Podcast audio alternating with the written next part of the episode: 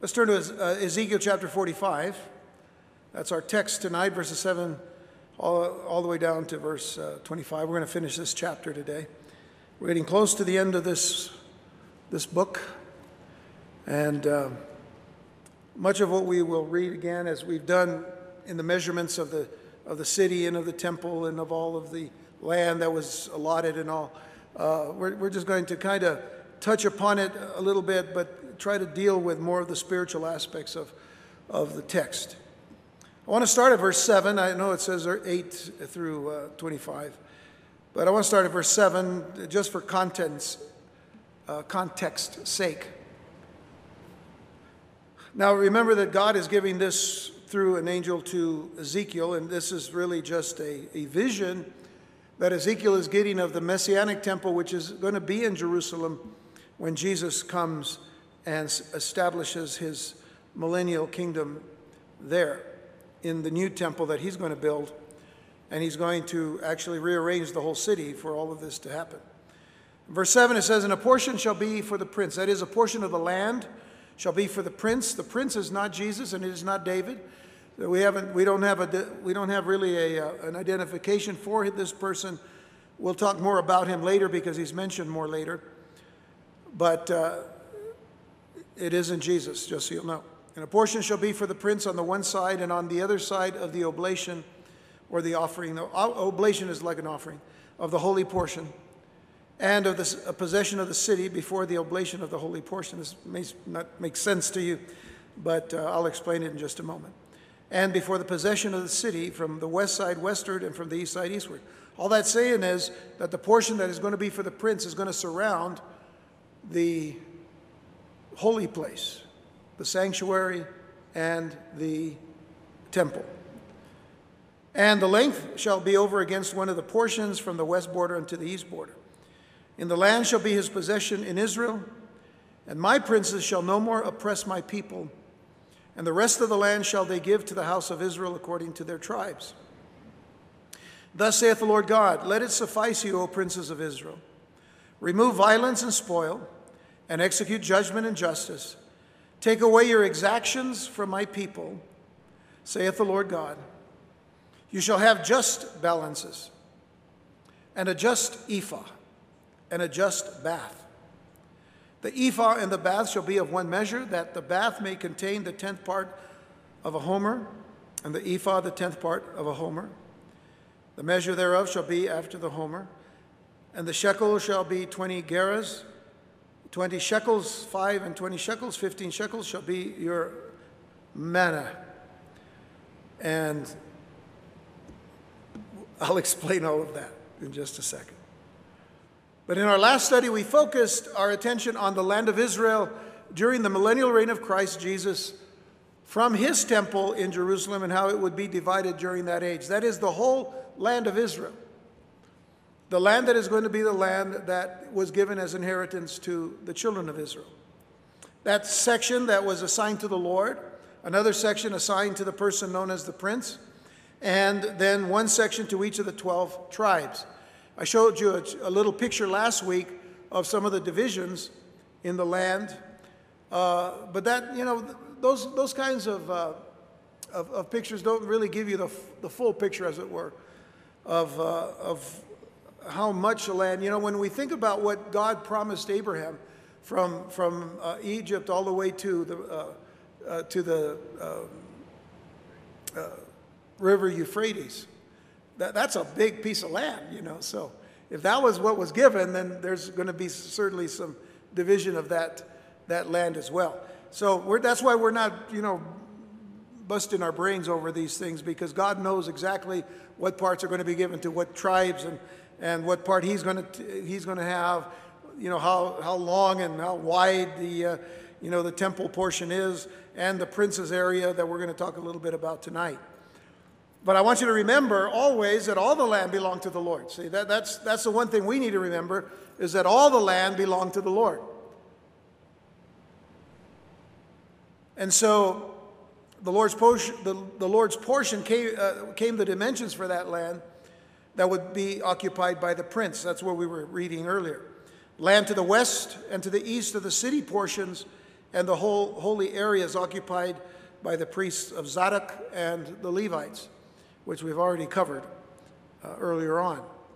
But I want to take you back to Ezekiel 48, verses 21 and 22, because these were the, uh, these were the verses that gave us the exact measurements of the prince's land, the land that belonged to the prince. And once again, the prince is unnamed at this point, but it isn't Jesus and it isn't David, and we've already given reasons why.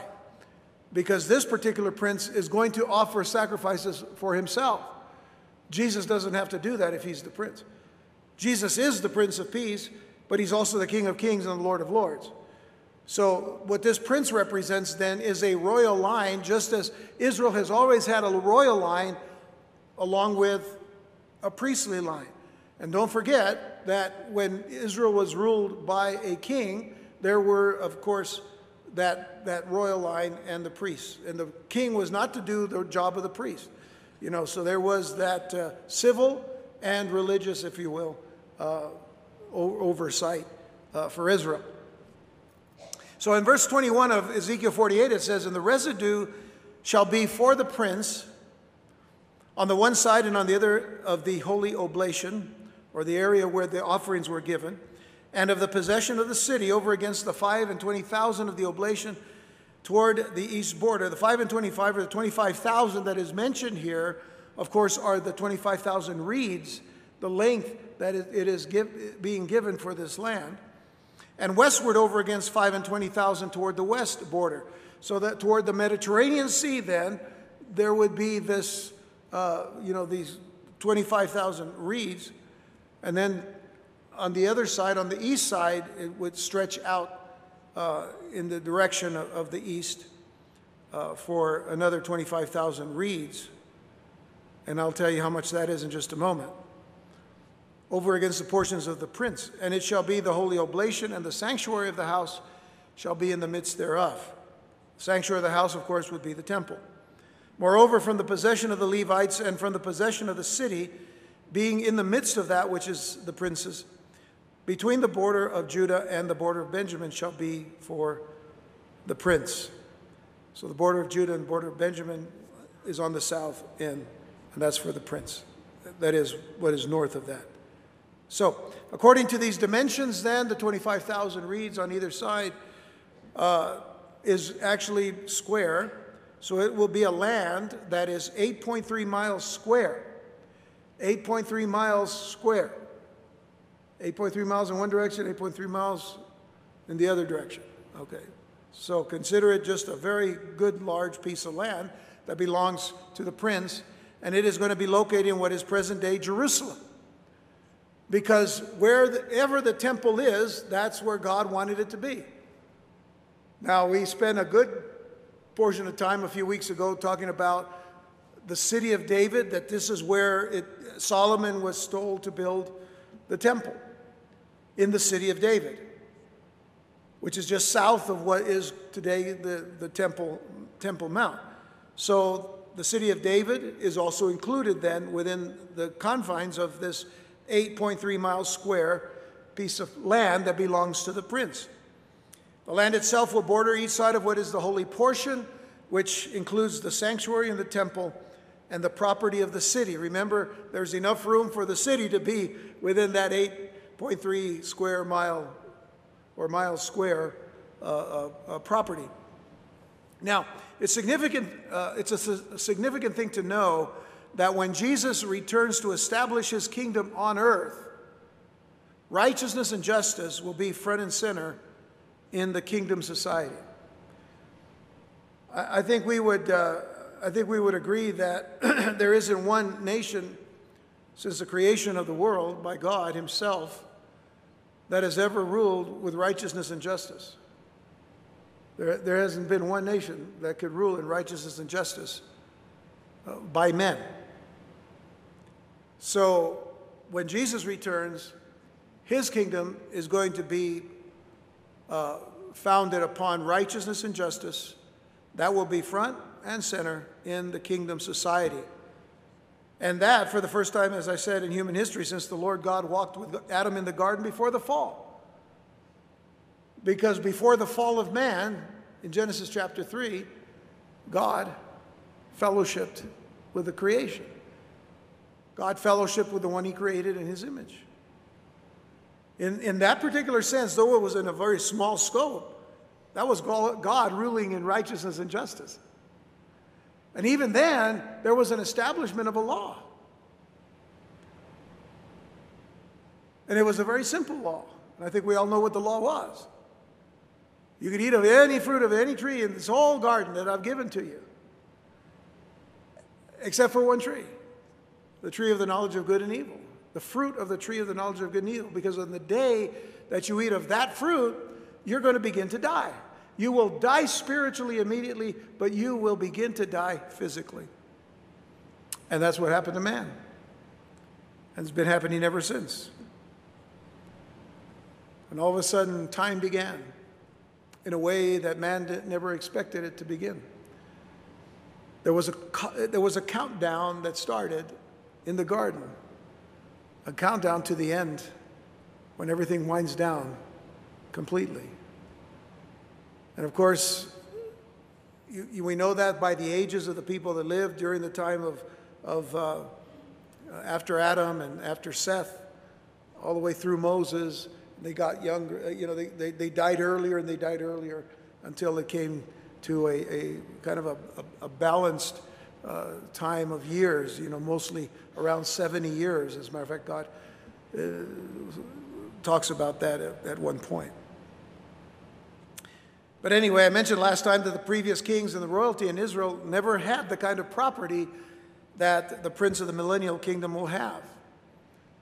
And what that means is that the prince who rules over the people there at that time, in whatever capacity that, God, that Christ gives to this prince, he will rule over the people with contentment. He will be content with the land and wealth that he will inherit. Well, I think I'd be contented if I had 8.3 miles square of land, you know. Don't you? Wouldn't you? That's a lot. Mine might not be content because I would have to mow it, you know, because that's a lot of land to mow. But I don't know that I'd, I'd have to do that. But the point of the matter is, you know, he would be content and with the wealth that he will inherit. And there will be no need any longer. See, this is a, there's a purpose for all of this. There will be no need any longer to oppress the people by stealing their allotted land. Because the sad thing is that there were a number of priests that did that. They began to exact large portions of taxes. They would begin to take things from the people for their own lavish lifestyles. And I'm not just talking about nations of the world, I'm talking about some of the kings of Israel and, and this is some of what we're, we're dealing with tonight. Notice in verse 8, going back to Ezekiel 45, it says, And the land shall be his possession, and Israel and my princes shall no more oppress my people. And the rest of the land shall they give to the house of Israel according to their tribes. So the rulers of Israel from here on are never to repeat the abuses of the past. They are never to repeat the abuses of the past, for there were some of Israel's rulers who seized the property of the weak and of the poor through oppression and theft and violence. In recording this vision, Ezekiel cried out that this wicked, unjust behavior was to stop. Now, the princes of Israel were to repent of their wickedness and start to do what is just and what is right. Consider the next few verses, verses 9 through 12. Thus saith the Lord God Let it suffice you, O princes of Israel. In a sense, he's saying, Let it be sufficient for you. He says, Remove violence and spoil, and execute judgment and justice Take away your exactions from my people. What is an exaction? The word exaction, in, in some translations, it says, uh, don't dispossess your people. Don't evict your people from their land, from the land that I've given them. He says, Take away your exactions from my people, saith the Lord God. You shall have just balances, accurate balances. You're not going to take things away from people because you, you, you kind of rig the system. A just ephah, a just bath. The ephah and the bath shall be of one measure, that the bath may contain the tenth part of a homer. We're not talking baseball here. I'll explain what a homer is and what a bath and an ephah is. And in verse 12, it's, uh, well, the measure thereof shall be after the homer. And, and the shekel shall be 20 gerahs. And once again, we'll look at what this all means. 20 shekels, 5 and 20 shekels, 15 shekels. You add all of that up, that's 60 shekels, by the way. That's, what's, that's what this breakdown is about. It's 60 shekels shall be your maneh. That's Hebrew. The, the term that is used after that in, in some translations is mina, M I N A, which is another form of, of uh, uh, denomination, if you will, of, of what can be paid for something. So, again, while the vision given to Ezekiel portends and foretells what is to come in the millennium, okay? So, he's talking about what is yet to come. It hasn't happened yet. And it hasn't happened yet in our time either. It's yet to come. Why? Because Jesus hasn't come back to establish his kingdom in Jerusalem.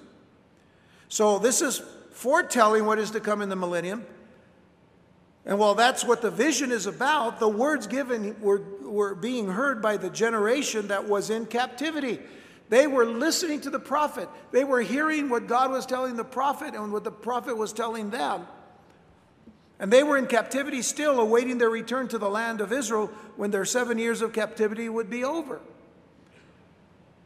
They would they were to return to the land and they were to turn away from violence and oppression of the past. So the message was not just for the time of, of Jesus, because, you know, when Jesus is ruling and reigning in, in righteousness and justice, there's not going to be a whole lot of crime going on. But when they would return to Israel and they would return to, uh, to Jerusalem and start rebuilding the city and all, they had to make a commitment not to be violent and not to oppress one another. They were to do what was right and what was just. They were to stop stealing the people's property.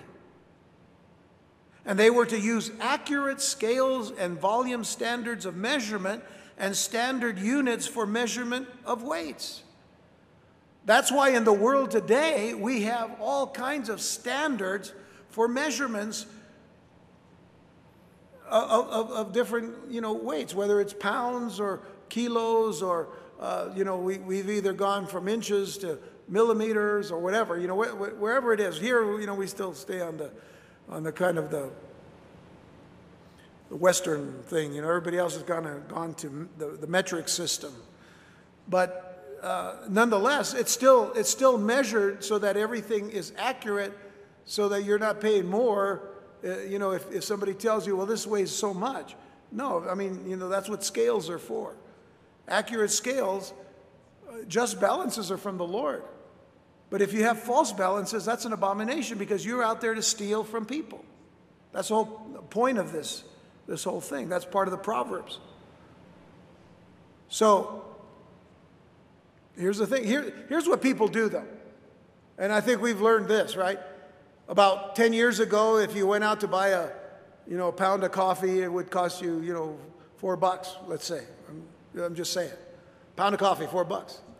And you go to the store, they have a smaller can now, and they, they, they you know, they, they, they lessen the, the amount in the can, but the price is up. You know, so uh, they, they didn't change. They have to stay accurate on how much they're giving you, but now it costs more because of, of uh, supply and demand. So it's, it's a crazy thing.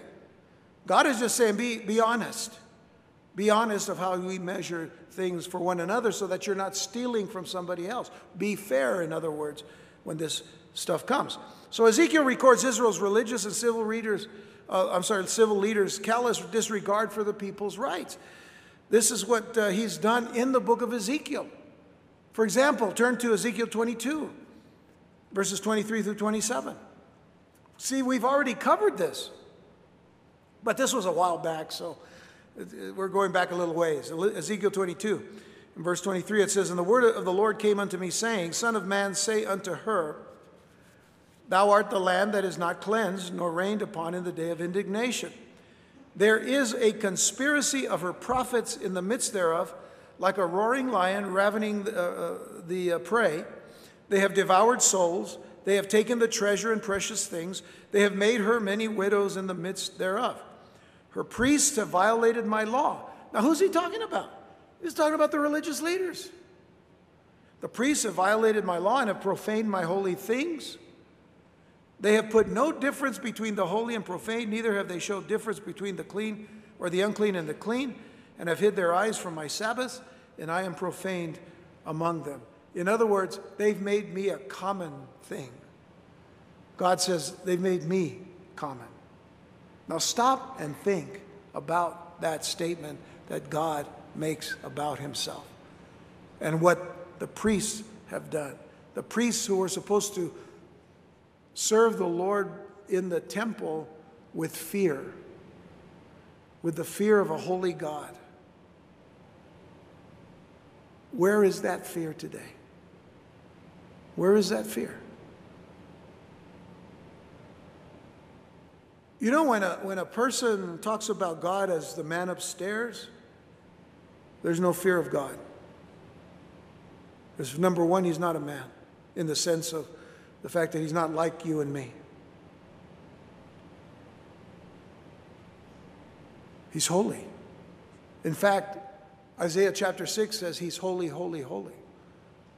It makes it clear that he's that his holiness abounds above all of all, all of his attributes, above all of his characteristics. He's holy. So when the priests all of a sudden make everything commonplace. And the things in the temple and the things that were used for the worship of God has now become commonplace. Then what's the next step? You make God common. But he's anything but common, is he? Isn't he? He's anything but common. He's above all of his creation. Because he created all things. And to begin to treat him as like anyone else, is, that's, that's a grave, uh, that's a grave step to take. Not brave, grave. Grave means serious, but I mean, what's next but the grave if you keep that up? If you know what I mean. So her priests have violated my law, profaned my holy things. They put no difference between the holy and profane. Neither have they showed difference between the unclean and the clean, and have hid their eyes from my Sabbaths, and I'm profaned among them. Her princes in the midst thereof are like wolves ravening the prey. Now, here, the, the priests and also the princes. What is that? The religious and the civil, the religious and the royal. The, the leadership of the nation is stealing, uh, they're, they are stealing the people blind. They're wolves ravening the prey to shed blood and to destroy souls to get dishonest gain. Not of other nations, of their own nation. And I'm not going to say that, you know, go to other nations and do that over there is right either. Because God had his standards for his people when he commanded them to take a city or to take a, a people. God was judging them.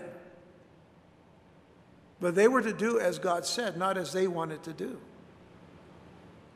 Ezekiel 34 now, go uh, a few chapters forward. The word of the Lord came unto me, saying, verse 1, verse 2 Son of man, prophesy against the shepherds of Israel. Who are the shepherds of Israel?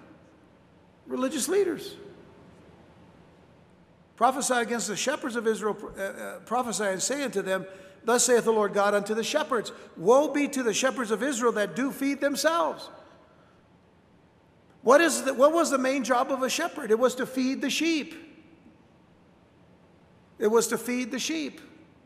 Abraham was a shepherd. All of his sons were, you know, well, Isaac was a shepherd. Jacob, all the sons of Isaac were shepherds, in a sense. They all, they all did different things.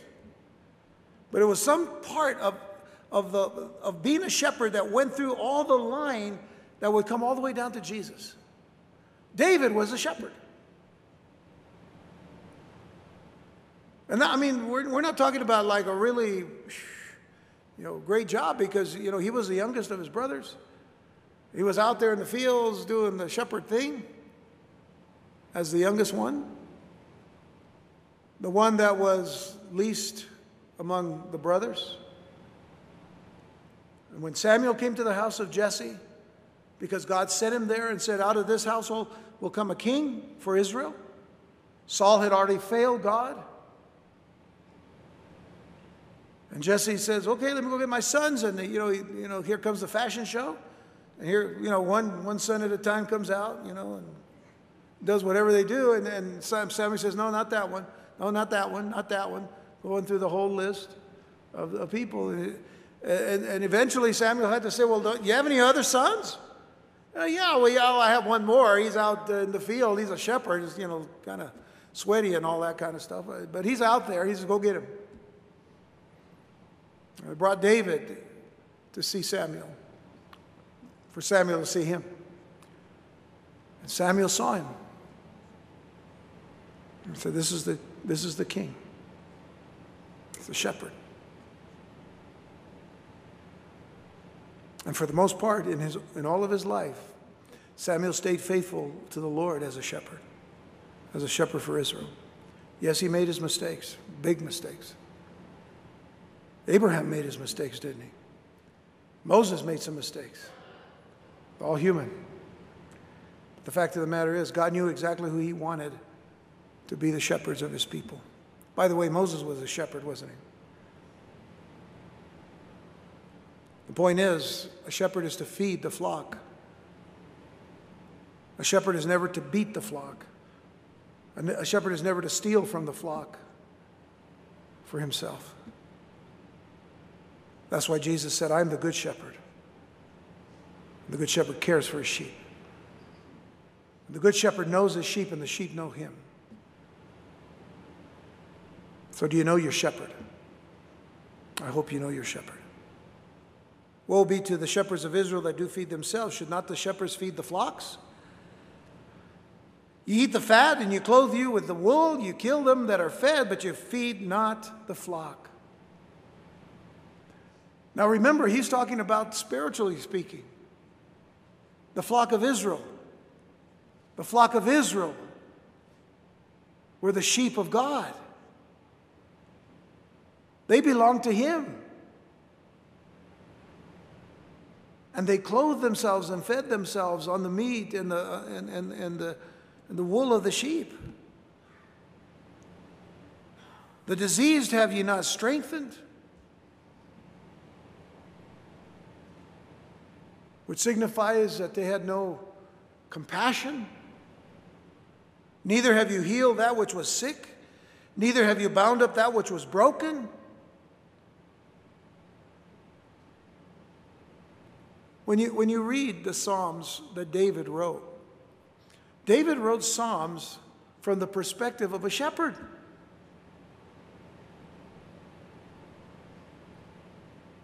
Especially Psalm 23, and I know most of you know that. The Lord is my shepherd, I shall not want. He leads me beside the still waters. He comforts. He waters, he feeds, he cares, he tends. But these guys, what were they doing?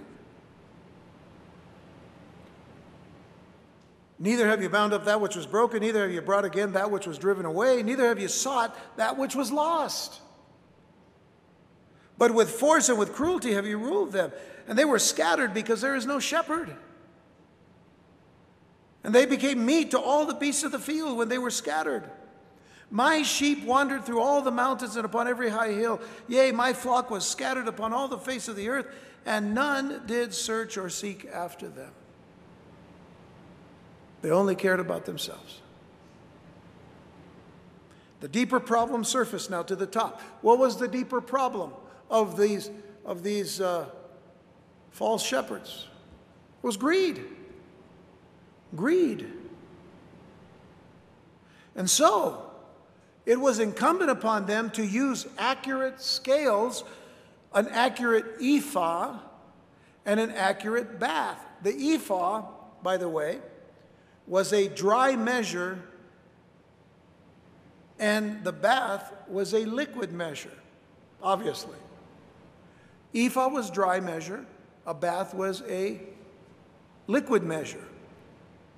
Each of these was considered a tenth of a homer, the homer being approximately 50 gallons or about six bushels. So, this is giving you somewhat of a, of a perspective of what these measurements were like. It's interesting that the word homer in the Hebrew is related to the Hebrew word for donkey, hammer, suggesting that this was a donkey load or what a donkey would carry. If a donkey carried it, it was, it was then a homer. Uh, and, and so he carried it, carried away. Not a home run, a homer. Okay. That's why I said it's not baseball we're talking about. The shekel also was defined by the Lord through Ezekiel. A shekel at that time consisted of 20 gerahs. Uh, don't worry about what a gerah is because the shekel weighed in at, a, at just under 11.5 grams. That was a shekel, or about two fifths of an ounce. And the gerah was Israel's smallest unit of weight. 20 gerahs made one shekel. 20 gerahs made one shekel. That's seen all the way back in Exodus chapter 30, verse 13. This they shall give everyone that passes among them that are numbered, half a shekel after the shekel of a sanctuary. A shekel, notice in the text, a shekel is 20 gerahs. A half shekel shall be the offering of the Lord. So that would be 20 gerahs, or I should say 10 gerahs, right? Because a shekel is 20 gerahs, and there was a half shekel that was the, the shekel of the sanctuary. Leviticus 27, verse 25 says, And all thy estimations shall be according to the shekel of the sanctuary, 20 gerahs shall be the shekel. So it's 20 gerahs. My, my mistake. Numbers 347. Thou shalt even take five shekels apiece by the poll after the uh, shekel of the sanctuary shalt thou take them, the shekel is 20 gerahs. So th th these are very exacting measures that God is giving to his people. In verse 12, if you look at verse 12 of our text, the Lord breaks down 60 shekels, which I, you know, which was subdivided three times, but it, it's broken down uh, 60 shekels to equal one maneh or mina, as some translations have it which was actually the standard measurement for a mana in Babylon. So, what, what they were measuring back in Babylon while they were in captivity was exactly the measurement that they were to keep for uh, the, uh, for the uh, mana, which, which is 60 shekels. So, now here, here's the question why are all these measurements so important?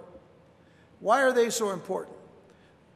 And once again, they are to remind us that the Lord is presenting us with things that are to be considered literal. In other words, why go through all of these numbers? Why go through all of these measurements? Why go through all of the dimensions? You know, the measuring of the temple. Think about that. We talked about it already. The measuring of the temple was to be exact. Why? Why go through all of this numbering and measuring and dimensions if they are only metaphoric, if they are only symbolic? If it's symbolic, we don't have to know the exact measurements, do we? If it's, if it's symbolic of something spiritualized, then we don't need to know measurements. But God says, I want you to know measurements because I'm going to build a temple in Jerusalem my son is going to come and he's going to establish his kingdom. He's going to build his temple. He's going to flatten the land. He's going to raise the mountain. That temple is going to be above everything that there is. And this is how long it's going to be. This is how wide it's going to be. This is how big it's going to be. Don't you think that that means it's literal? It also means that God is serious. It means that God is serious. About making sure that everything is according to His plans and not ours. Not one thing was supposed to be taken out of line when Moses made the tabernacle. Everything had to be to the exact measurement for the tabernacle. And remember, the tabernacle itself could fit in this room. The tabernacle could fit in this room. But it had to be exact. Everything, the kind of wood that was used, the kind of, the amount of gold that would be put to plate the wood that was shaped into tables, shaped into the ark, shaped into all kinds of things. God was saying, I'm serious. So I think he's equally serious about a temple that's going to be built in Jerusalem when Jesus comes. So, all of that, the Lord is serious about what he's already planned for himself. So, consider then the offering, and I got to really put it in overdrive now. Consider the offering and the usage of these measurements. Let's go now to Ezekiel 45 13. And we're going to close here in, in, in record time. This is the oblation that you shall offer the sixth part of an ephah of a homer of wheat, and you shall give the sixth part of an ephah of a homer of barley.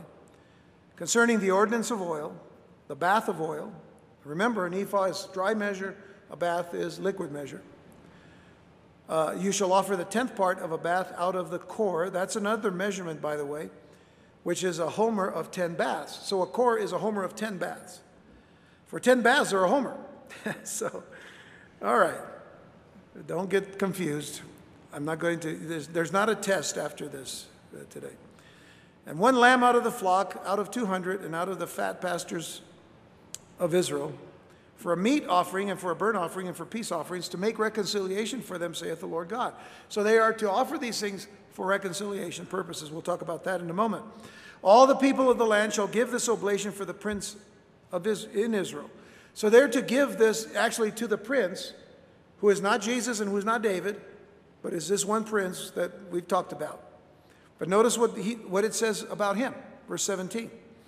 And it shall be the prince's part to give burnt offerings and meat offerings and drink offerings in the feasts and in the new moons and in the Sabbaths, in all solemnities of the house of Israel. So, in everything that is going to take place in the temple of Jesus during the time of the millennium, this prince is going to be the one to bring these things to the uh, priests for all of the offerings that are going to happen on a daily basis, that will happen on the feast days that are given here in just a moment, on the Sabbaths, and all the solemnities of the house of Israel. He shall prepare the sin offering, and the meat offering, and the burnt offering, and the peace offerings to make reconciliation for the house of Israel. So, without going into any great detail, besides what we've already learned about the measurements, this passage speaks of the tithes and of the offerings of the people to Christ. They are to give a specified offering for their grain, oil, and sheep. They are to give this offering to the prince, who, as the people's representative, will collect these gifts and use them to maintain the sacrifices in the temple to be used in the feasts for the new moons and the Sabbaths. What are we to consider about this? Well, we know that Jesus, our Messiah, made atonement for us, paying the price and the penalty for our sins. And he reconciled us to God. Amen? That's what Jesus already did. He did that already. This is not a matter of Jesus doing it again. It's not a matter of Jesus dying again. He doesn't have to die again. He's already King of Kings and Lord of Lords in this particular, in this, in this particular uh, uh, presentation of what is yet to come. So, his great gift of salvation should stir us up to give our lives to him and for him. It should stir the people's lives to give unto the one who already died for their salvation. His love. And, I, and I'm kind of glad we're coming down to this issue of love today because it's Valentine's Day, right? People have so many different concepts of love. What, what, what is love? We don't understand love unless we see what Jesus did on the cross. That's love. That is love. But his love for us should stir us up to give offerings to him. Honestly, it should stir us up. In fact, our offering should be an expression of our love for him.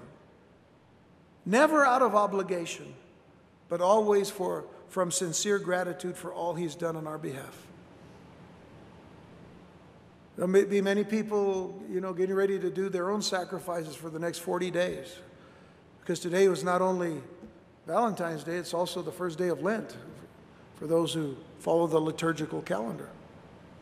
There's not just Catholics, but there's others too that will follow the liturgical calendar and consider Lent, you know, this time when we have to sacrifice. The, the believer in Jesus Christ has to sacrifice every day. We, we, we don't take 40 days, you know, to, to do that out of a whole year. 365 days. What happened to the other 325 or 20 days? So when you consider what's happening here, this is just a reminder that what Jesus did on our behalf should stir our hearts to be like him every day of our lives. Gifts of love are never without sacrifice. Gifts of love are never without sacrifice. As a matter of fact, consider the cross. And just remember that when Jesus gave, he freely gave. Freely gave. The creator of the heavens and the earth gave himself for us, became like us, put on himself flesh to do what none of us could ever do for ourselves. Deuteronomy 16, verse 17 says, Every man shall give as he is able, according to the blessing of the Lord thy God which he has given thee. Every man shall give as he is able. Now, that it was within the community of Israel. Well, we are in a community as well. We are in a community of believers in Jesus Christ. And whereas we look at the pattern in the Old Testament as being a pattern for us to follow in some, in some way, this is now how we are to live our lives. As being able to give as we're able, or as giving as we are able.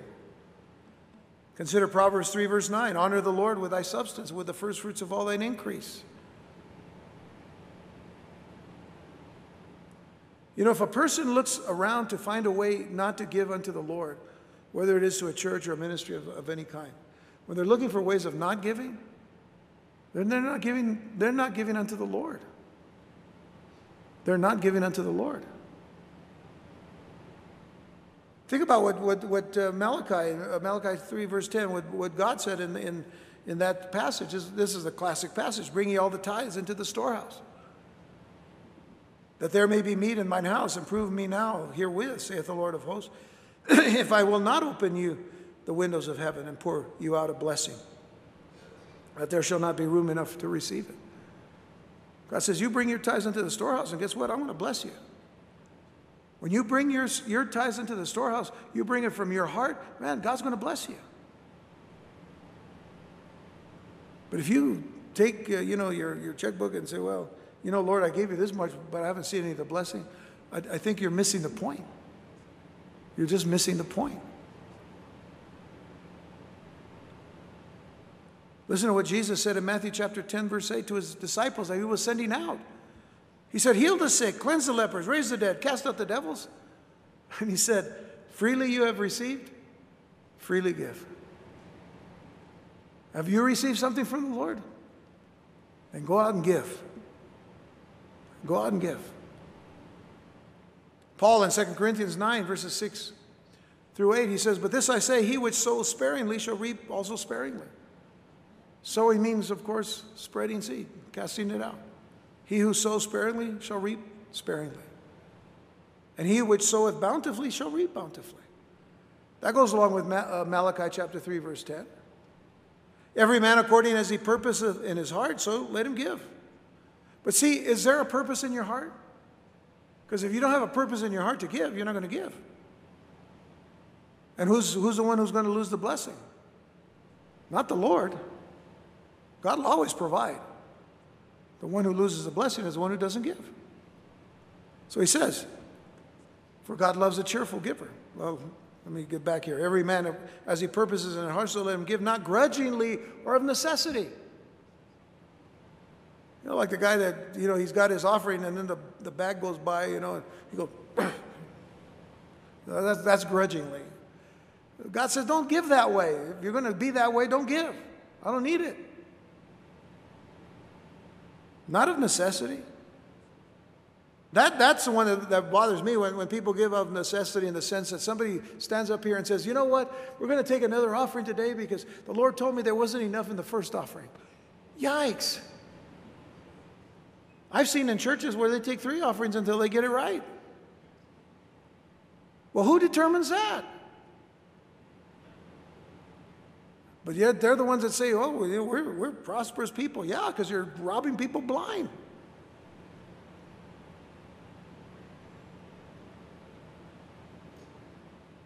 And God is able to make all grace abound toward you, that you, always having all sufficiency in all things, may abound to every good work. The last section of this chapter deals with the, uh, the three annual services or festivals or feasts that will be observed in the Messianic kingdom. So I'm, I'm just moving forward here. Verse 18 Thus saith the Lord God, in the first month and the first day of the month, thou shalt take a young bullock without blemish and cleanse the sanctuary. Now, this is the Messianic temple. God says, cleanse, it, cleanse the sanctuary. Don't forget, the priests are still human. This is still human here. We're on earth. We're on the earth. Okay? All right.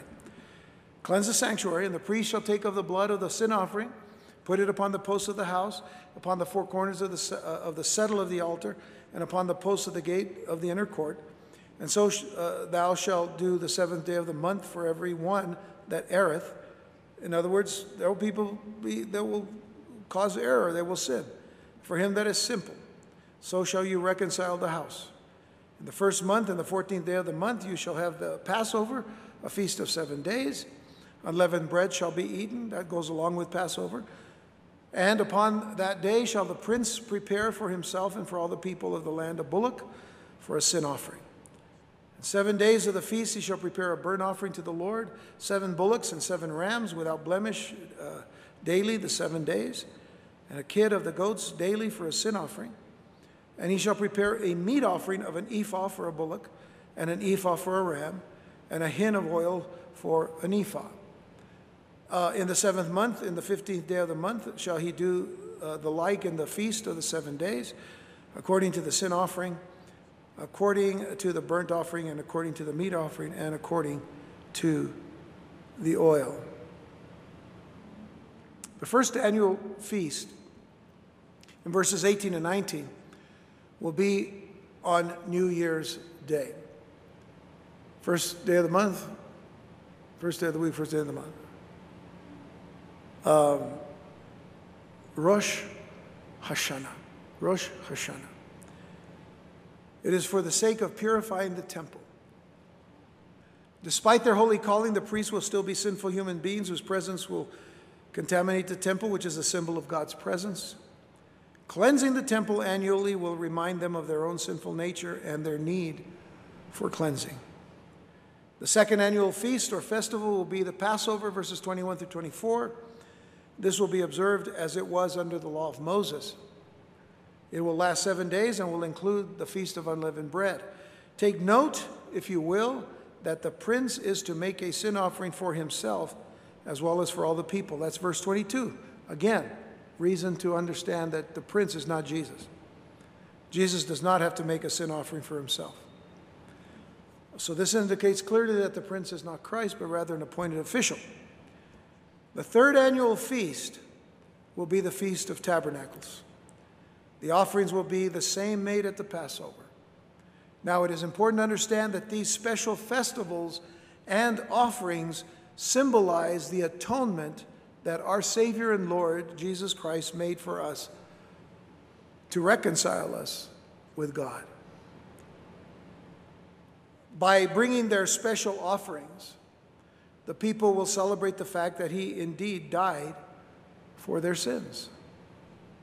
The cleansing of the temple on the first day of the first month, Rosh Hashanah, will celebrate the power of Christ's blood to cleanse the priests and the worship centers. The Passover sacrifices will celebrate not only Christ's power to deliver his people from Egyptian slavery, but also his power to deliver them from the slavery of sin and death. And the feasts, or I should say the Feast of Tabernacles, will celebrate Christ's power to bring his people safely into the promised land of heaven where they will live forever. Now, let us never forget that Jesus died to save us from the bondage of sin and death and to give us everlasting life.